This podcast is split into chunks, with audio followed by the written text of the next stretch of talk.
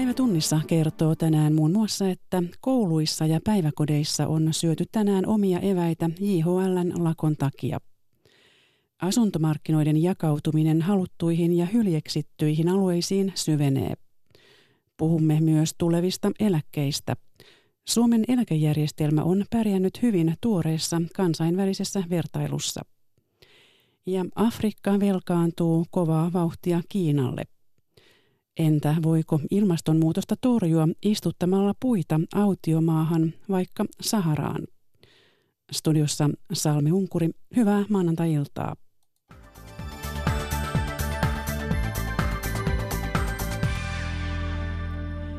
Julkisten ja hyvinvointialojen liiton JHLn työtaistelutoimet ovat näkyneet tänään suomalaisten arjessa. Kouluihin ja päiväkoteihin on tuotu eväitä ja ruokaa on saatu lahjoituksina. Lakossa on ollut mukana 10 000 työntekijää yli 150 kunnassa. Lakoilla on vastustettu hallituksen lakiesitystä, joka helpottaisi irtisanomista alle 10 hengen yrityksissä. Syysloman jälkeinen elämä Seinäjoen Lintuviidan koulussa alkoi hieman poikkeuksellisesti. Ruoka tuotiin Seinäjoelle 60 kilometrin päästä Teuvalta soppatykeissä. Rehtori Anne-Mari Haapala. No, ei onneksi päässyt yllättämään, että jo torstaina saatiin tieto, että tämmöinen soppatykkiruokailumahdollisuus on tarjolla nyt meidän koululle. Kakkosluokkalainen Henri Kinnunen ei innostunut soppaeväistä. Perunat on vähän oudon makuisia.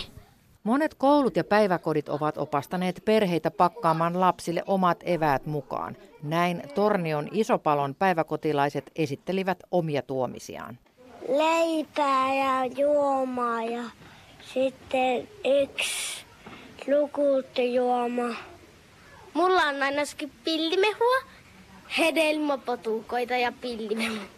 Ylen tietojen mukaan työmarkkinakeskusjärjestöjen johtajat ovat käyneet tänään keskustelua. Kunta-alan työmarkkinajohtaja Markku Jalonen. Kyllä tämä tilanne on täysin kohtuuton kuntia kohtaan se, että kunnilla ei ole osa-aika arpaa tämän työsopimuslain uudistamisen kanssa, että se ei koske lainkaan kunta-alaa. KT ei ole millään tavalla tässä aloitteli, mutta nyt sitten nimenomaan esimerkiksi lasten, vanhusten ruokailu kärsii tästä. Pitkin päivää on väläytelty myös sovittelijan käyttämistä. Kokoomuksen puheenjohtaja, valtiovarainministeri Petteri Orpo, oli harvasanainen. Ei ole, ei ole ollut vielä keskusteluissa.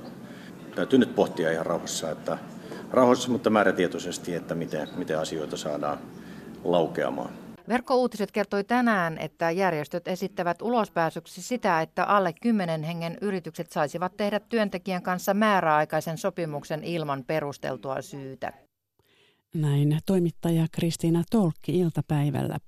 Ja tuoreimmat tiedot lakko- ja neuvottelutilanteesta löytyvät Ylen nettisivuilta. Viisi ilmailualan unioniin IAUhun kuuluvaa Helsinki-Vantaan lentokentän turvatarkastajaa marssi tänään ulos työpaikaltaan.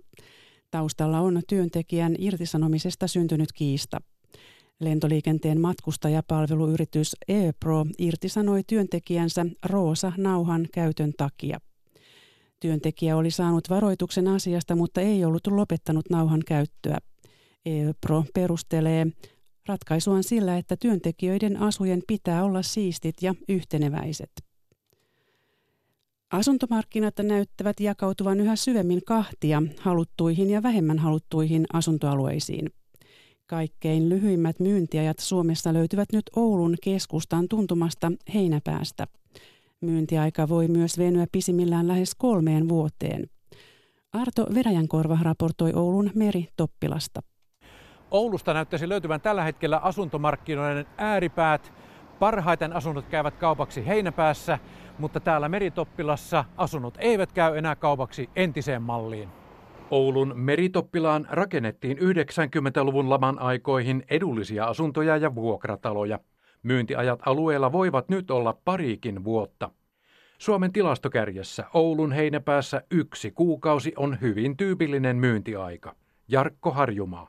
Tämä on tällainen niin suht lähellä keskustaa, että ei kuitenkaan niin liian lähellä. Että niin kuin tästä jos haluaa mennä tuonne palveluiden äärelle, niin menee pyörällä pari minuuttia kävellenkin tuommoinen 10 minuuttia tuosta huitaseen, niin tota, ei kauhean kauan. Meistä tässäkin on kuitenkin palvelut, niin kauppa on ihan vieressä. Niitä. Ylen vertailu perustuu kiinteistövälitysalan keskusliiton hintaseurantaan viiden viime vuoden ajalta ja se koskee vain käytettyjen asuntojen kauppaa.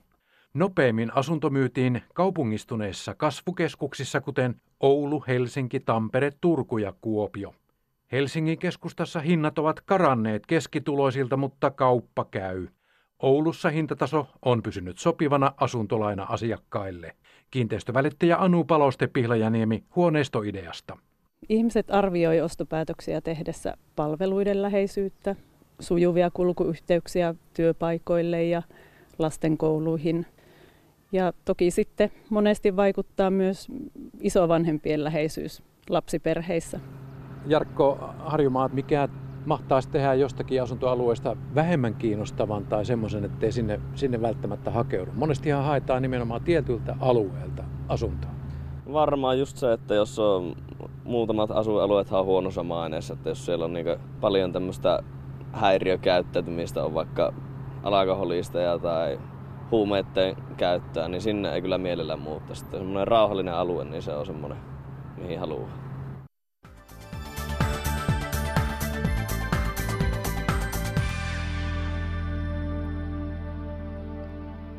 Suomen eläkejärjestelmä on sijoittunut kolmanneksi tänä aamuna julkistetussa kansainvälisessä Mercer Global Pension Index-vertailussa.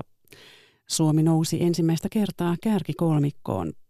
Lisäksi Suomi valittiin jo viidettä kertaa maailman luotettavimmaksi ja läpinäkyvimmäksi järjestelmäksi.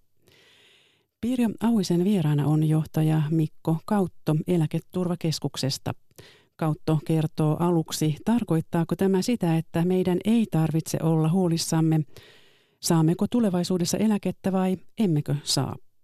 No tuo kansainvälinen vertailu kertoo sen, että meidän järjestelmässä on paljon hyviä piirteitä, mutta ei ole maailmassa sellaista eläkejärjestelmää, joka on ikään kuin pysyvästi superhyvä.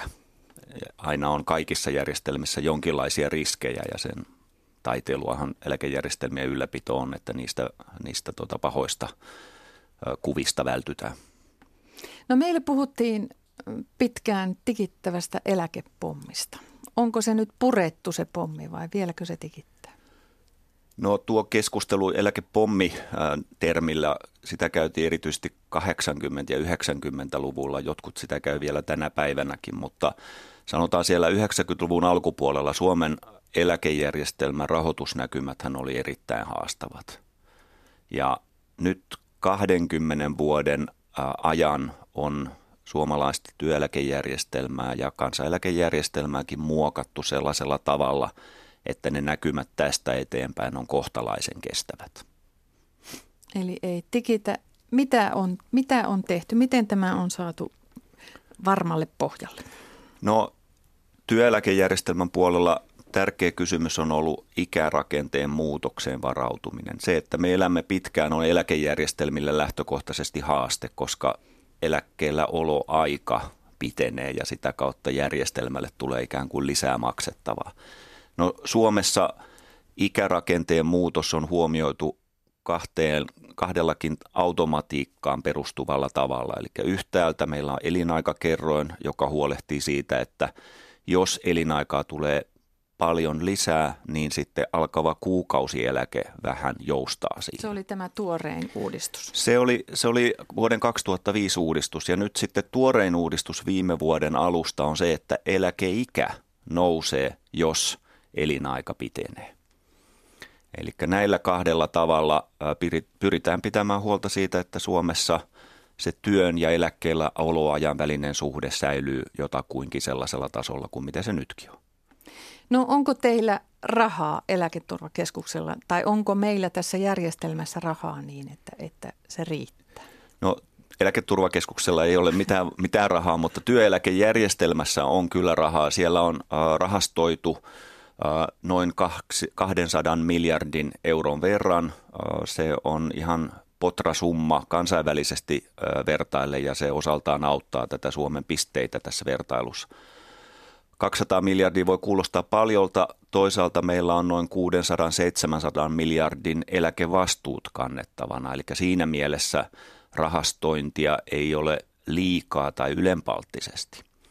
Et suurin osa järjestelmän rahoituksesta perustuu siihen, että nyt työssä käyvät maksaa nyt eläkkeellä olevien eläkkeitä ja osa tästä maksusta sitten rahastoidaan. Mutta se on tuo reilu 200 miljardia on kuitenkin jo sen verran suuri summa, että se myös tuottaa. Se tuottaa ja juuri tämä tuotto auttaa osaltaan siihen, että vaikka eläkemeno vähän nouseekin väestörakenteen muuttuessa, niin maksutasoa ei välttämättä tarvitse nostaa. Eli eläkemeno tälläkin hetkellä on suurempi kuin mitä maksutulona ihmisiltä kerätään. Ja sen erotuksen se hoidetaan tällä työeläkevarojen tuotolla. Ja vielä osa siitä jää sitten vielä niin kuin ikään kuin kasvamaan korkoa. Ky- kyllä juuri. Pää, pääomat, äh, pääomat pysyvät suurin piirtein sillä tasolla eläkemenoon nähden kuin mitä ne nyt ovat. Näin siis tulevaisuuteen liittyvissä laskelmissa oletamme. Riskejä kuitenkin on ja yksi taitaa olla tämä Suomen alhainen syntyvyys. Ö, onko uhkana, että maksajia on tulevaisuudessa liian vähän eläkettä nauttiviin verrattuna? No nyt tämä hyvinkin matalaksi mennyt syntyvyys kyllä näkyy työeläkejärjestelmän rahoituslaskelmissa sellaisella tavalla, että siellä pitkällä aikavälillä alkaa tulla sitten vähän vähemmän sitä työikäistä väkeä ja sitten työllisiäkin tähän järjestelmään ikään kuin rahoitustaakkaa kantamaan. Mutta että syntyvyyden osalta puhutaan sellaisista muutoksista, että yhden vuoden luvut ei vielä niin kuin heiluta näin isoa apparaattia. Tarvittaisiin järjestelmällinen pitkälle aikavälille pysyvästi matalalle asuttuva syntyvyys ennen kuin sillä rupeaa olemaan rahoituksellisia seurauksia. Väestön kehitykseen liittyen sitten on tietenkin tässä yhteydessä pohdittava, että onko sille mitään tehtävissä. Maahanmuutto on yksi sellainen äh, tekijä, joka vaikuttaa väestörakenteeseen. Ja sikäli kun meillä on Suomessa työtä tekeviä ää, muualta Suomeen muuttaneita, niin heidän kontribuutionsa tulee tähän työeläkejärjestelmän rahoitukseen plussana. Niin, eli, eli työtä tekevä maahanmuuttaja on yhteiskunnalle noin, noin kustannuksiltaan niin monella tavalla plussa, että häneltä, hän on jo valmiiksi koulutettu osin ainakin, ainakin peruskoulutettuja, mutta myös sitten, että se että, että tuota kasvattaa tätä. Juuri näin. Maahanmuuttajat on, on keskimäärin 20 ja 40 vuoden ikäisiä, eli ovat niin kuin hyvässä työiässä niin sanotusti ja sikäli kun ovat töissä, niin maksavat sitten vakuutusmaksua tähän, tähän meidän suomalaiseen työeläkejärjestelmään. Ja ennen kuin se eläkevastuu tulee, niin kuluu vuosikymmeniä. No tässä vuosittain tehtävässä kansainvälisessä eläkejärjestelmien vertailussa oli nyt ko- mukana 34 maata. Hollanti oli paras, Tanska toinen ja Suomi kolmas. Missä Suomella olisi vielä kirittävää näihin kahteen parempaan verrattuna? Suomi jää näistä kahdesta kärkimaasta erityisesti rahoituksen kestävyyden ulottuvuudella. Ja miksi näin on? Siinä on useita tekijöitä.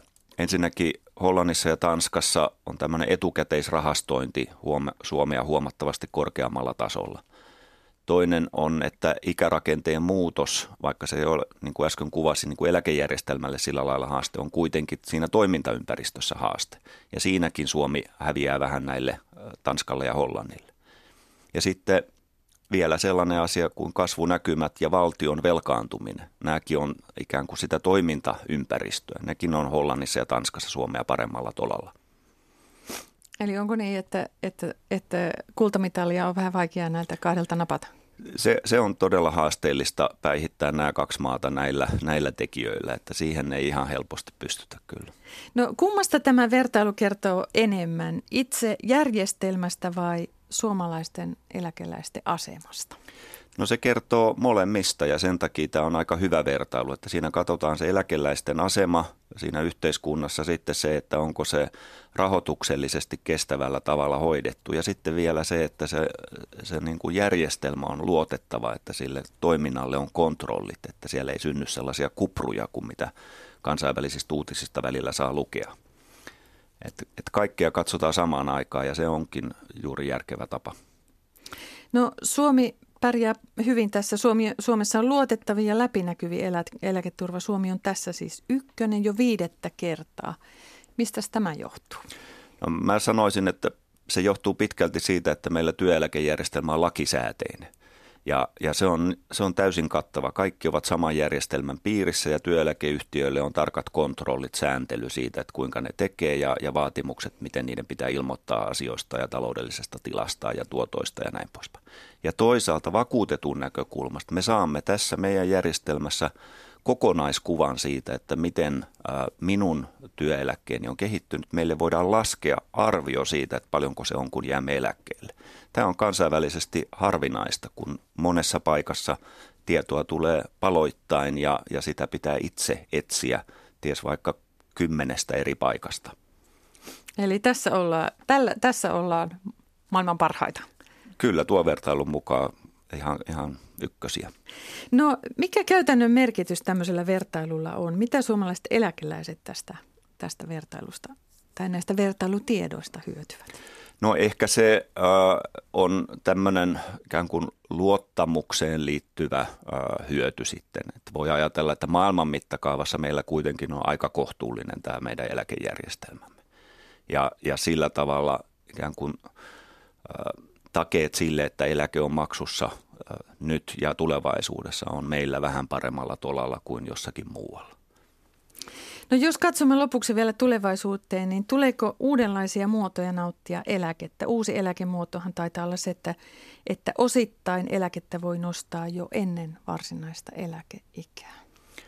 Juu, se tuli tässä 2017, kun työeläkelakeja muutettiin. On mahdollista ottaa itse itselleen ansaitsemaansa eläkettä palana pois jo ennen äh, sitä alinta vanhuseläkeikää. Se on tuonut ihmisille lisää joustoa sinänsä hyvä, hyvä piirre tässä järjestelmässä.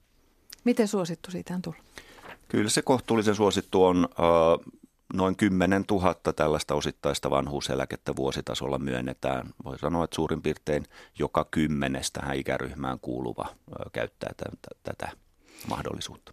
Autatteko te sitten laskemaan se, että mitkä ovat ne vaikutukset sitten pitemmän päälle? Ja itse näin jonkun tämmöisen insinöörin, insinöörin tekemän oman laskelmansa ja se vaikutti aika, aika mutkikkaalta, että mikä on sitten se ennakkoon otetun eläkkeen vaikutus siihen lopulliseen eläkkeeseen? Kyllä, työeläkeyhtiöt ja, ja ty, julkisen alan työeläkelaitokset tietenkin auttaa siinä tilanteessa ja, ja kertoo, että mikä se seuraus on. Mutta siinä on myös verotuksellinen seuraus, eli se, se pitää myöskin sitten ihmisen ottaa huomioon. Totesi johtaja Mikko Kautto eläketurvakeskuksesta. Häntä haastatteli Pirjo Auinen.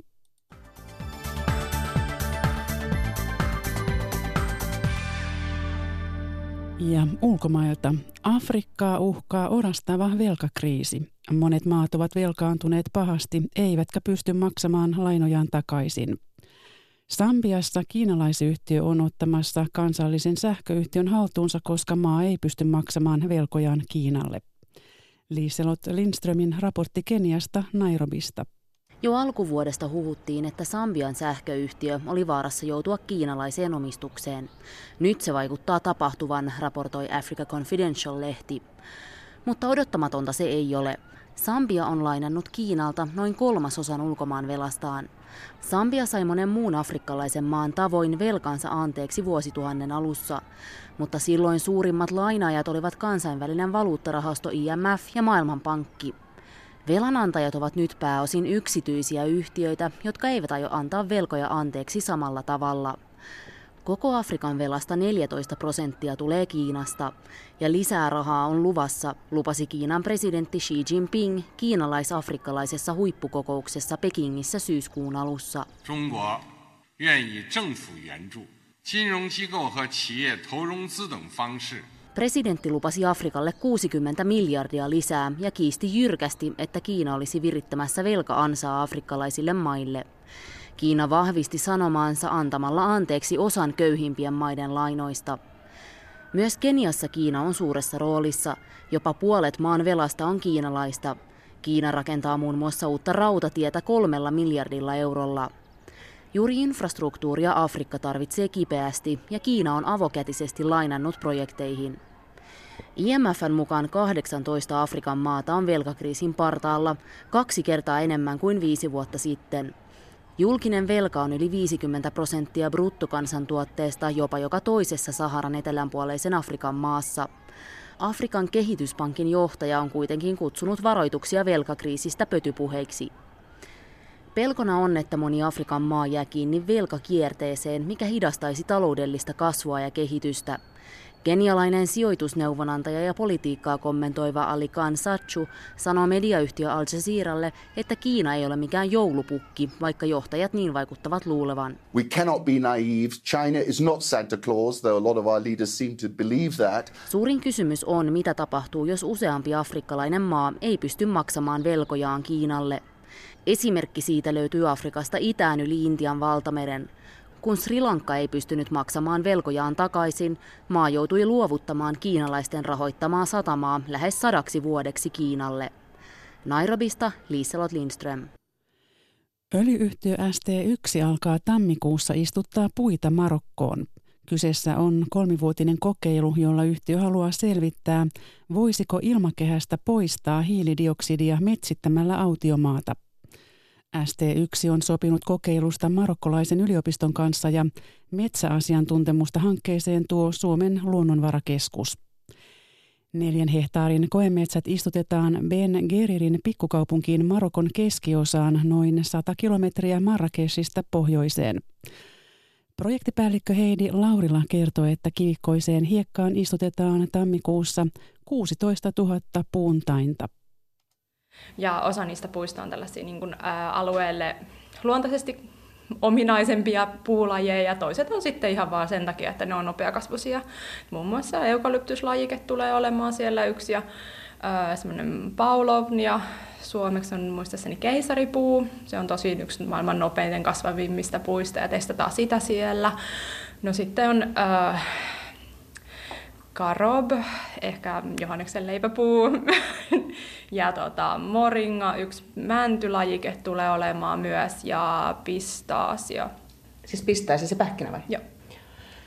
No tota, mitä muuta siinä täytyy tehdä, kun istuttaa näitä koemetsiä, niin muuta kuin kaivaa niille taivelle kuoppa?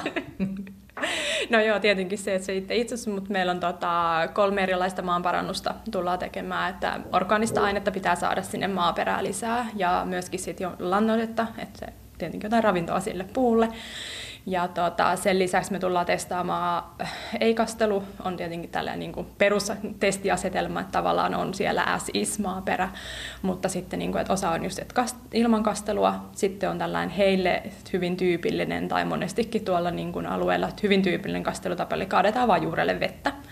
Ja sitten kolmantena kastelumuotona meillä tulee olla tällainen maanalainen tippakastelujärjestelmä, ja minkä takia sitä halutaan siellä testata on just, että miten paljon sillä pystyttäisiin veden kulutusta minimoimaan. Kuitenkin silloin haihtuminen olisi paljon pienempää, se saataisiin suoraan sille kasville se vesi. Mistä se vesi otetaan?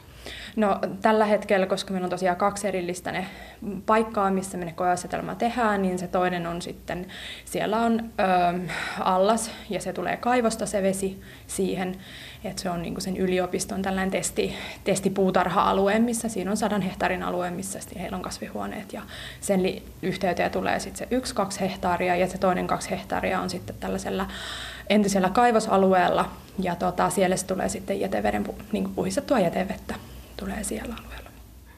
Mutta jos tätä tekisi isossa mittakaavassa, niin millä sitten kasteltaisiin? No sitten tosiaan jätevesi on edelleenkin potentiaalinen vaihtoehto, jos olisi sellainen alue, missä olisi sitä jätevettä, mitä ei hyödynnetä. Ja tota, kyllä se suolan poisto edelleen, että merivettä ja suolan poistolla, niin se on kyllä se asia, mitä niin kuin on edelleen kaikissa meidän suunnitelmissa ja halu, niin kuin se on se, millä se vesi tultaisi tekemään, koska pohjavesi ei yksinkertaisesti ole vaihtoehto. Et tuollakin, no käytetään just varsinkin tomaatinviljelyssä ja Akadirin alueella niin tota paljon käytetään pohjavettä kasteluun ja siellä on ongelmana, että pohjavesi on laskenut radikaalisti jo. Tuosta on kuitenkin rannikolle ehkä satoja kilometrejä matkaa, että miten mm. kaukaa kannattaa merivettä tuoda tuommoiseen metsään esimerkiksi mm. istutettuihin metsiin? No sehän tietenkin riippuu, että mitä hyötyä siitä metsästä saat. Mutta tota, lähtökohtaisesti noin niin kuin veden kuljettaminen putkessa, niin se nyt ei ole sitten sellainen, niin kuin, se ei tule olemaan ongelma. Se maanparannus, yksi vaihtoehto on tietenkin ne ihan tällaiset keinolannoitteet, mitä se tehdas varmaan tekee. Mm-hmm. Mutta mitäs muita vaihtoehtoja? No siis se, että sinne pitää saada sitä orgaanista ainetta Niin tota, no Miten me, sitä saadaan? No me ollaan mietitty noin niin kuin tähän pilottiin, että tässä pystytään sitä, että kun sinne pitää myös saada se, että millä se vesi saadaan niin kuin pysymään, että se vaan holahaa sieltä niin kuin pois. Niin tota, turve ja biohiili, niin kuin todella biohiili olisi niin kuin oikein, oikein niin kuin mainio vedenpidätyskyvyltään, plus sitten, että siinä olisi sitä ravinteita tulisi kyllä. Ja tota, no lannotus tulee olemaan sen perusteella, että mitä se maaperä vaatii. Että tehdään ensin maaperäanalyysit ja, ja katsotaan sitten sen mukaan. Biohiili, mistä se tehdään? Puusta? No siis biohiiltä voidaan tehdä esimerkiksi, niin kuin, no me ollaan nyt niin kuin vähän tota, että kun siellä on muun muassa sitä tomaattiviljelyä, että pystyisikö niistä tomaatin, koska tällä hetkellä niitä ei, mitä me ollaan nyt niin kuin selvitetty, niin niitä ei käytetä. Niin kuin, niistä ei tehdä niin kuin oikeastaan Varsia mitään. ja lehtiä. Niin, varset ja lehet, ja ne olisi potentiaalista. Mm, näin etukäteen ajateltuna, niin mikä tässä tulee olemaan vaikeinta? Joo, no vaikeinta varmaan, että saadaan ne puut kasvamaan ja elämään siellä. Kyllä me saadaan ne taimet sinne istutettua ja, ja tota, me ollaan nyt niin kuin kolmeksi vuodeksi että suunniteltu, että saadaanko me siinä ajassa niin kuin sitä tietoa, mitä kaivattaisiin tästä saada irti, niin tot se on varmasti se haasteellisin asia, että mi, saadaanko tarpeeksi tuossa ajassa, kasvaa ne tarpeeksi, että siitä voitaisiin oikeasti jotain sit siihen isomman mittakaavan tota, hankkeeseen, niin saada oikeasti sitä, että pystyttäisiin laskemaan, mitä se oikeasti kustannuksia olisi ja tietoa siitä, että paljon se puu sitoisi sitä hiiltä ja että saadaan se, se tieto, mitä halutaan ja ollaan suunniteltu, että tämä koe antaisi. Niin. niin, ne pitäisi saada pysymään siellä vuosikymmeniä vai ne puut, ne metsät? Joo, kyllähän se niin on, että tota, jos halutaan, että se olisi hiilinielu, mm. niin tota, kyllähän siinä vaiheessahan se, se pitäisi olla sitten pitkää, että se on tietty aika, on se aktiivinen kasvun aika, milloin se sitoo hyvin hiiltä. Ja tota, kyllä me niin kuin itse nähdään lähtökohtaisesti niin, että kyllähän se puu pitää saada käyttöön sitten. Ja tota, et ei, eihän sitä vaan niin, kuin niin, että tehtäisiin vaan metsiä sen takia, että on metsiä, vaan kyllä, ja ne sitoo hiiltä, mutta nekin tietysti vaan lopettaa sen hiilen sitosmisen tai hidastuu niin paljon, että siinä vaiheessa olisi kaikkein tehokkainta, että käytetään se puu ja istutetaan uutta. Ja mihin se voidaan käyttää, jotta se ei joudu takaisin ilmakehään? Se no parastahan se olisi tietty puutuotteet. Rakentaminen, huonekalut, kaikki tällainen. Että tota, ja jos niin kuin jonain päivänä päästään tällaiseen kestävään hiilikiertoon, niin miksei sitä käytettäisi sitten myös energiantuotannossa tai polttoainetuotannossa, mutta silloin vaan pitäisi aina sitten muistaa, että myös pitää aina lisää sitä metsää saada, eli metsän lisäisyys on siinä vaiheessa se tärkeä asia. No öljyyhtiö ryhtyy tällaiseen ehkä hieman hullulta kuulostavaan hankkeeseen kuin mm. Saharan metsittämiseen, niin miksi? Mikä ST1 motiivi tässä on?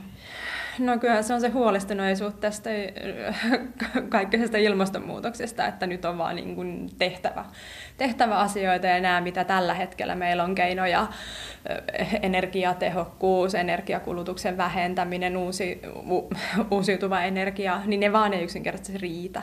Et meidän on pakko ottaa ihan vaan niin kuin kaikki mahdolliset keinot käyttöön ja sillä ollaan sitten lähdetty ajamaan tätä, että metsitys pitäisi olla yksi keino yrityksille siinä, että ne voi kompensoida niitä päästöjä, vaikka kompensointi aina sanana on hirveän tavalla paha, että sitten sanotaan, että no mutta tehän haluatte sitten vaan päästää yhtä paljon kuin aina ennenkin, mutta eh, no voihan sen niinkin halu, jos haluaa sen niin, mutta toisaalta se on yksi keino, millä oikeasti myös on vaikutusta.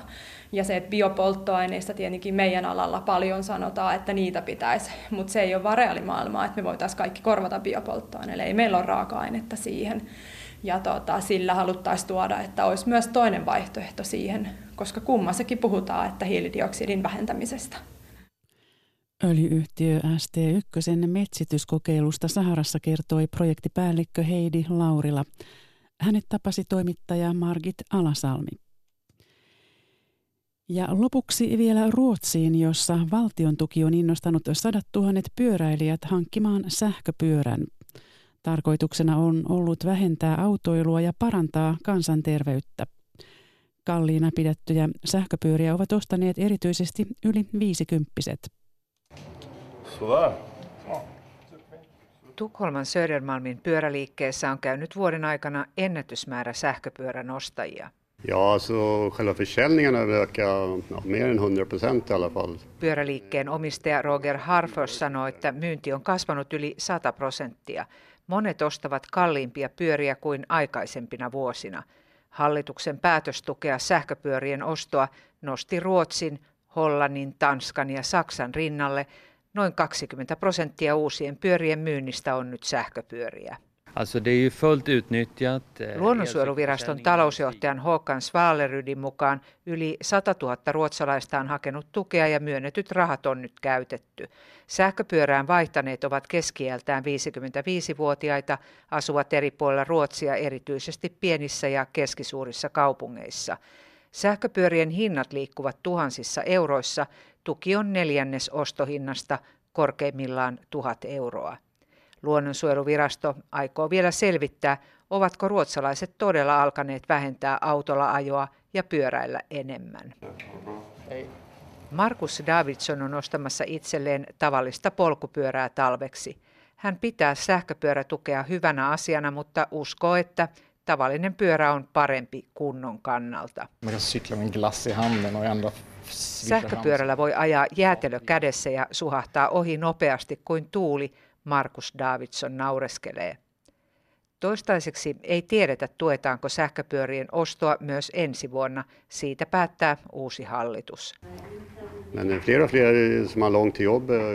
Pyöräliikkeen omistaja Roger Harfos sanoi, että yhä useampi pitkää työmatkaa ajava ruotsalainen haluaa välttyä hikoilulta ja suihkulta.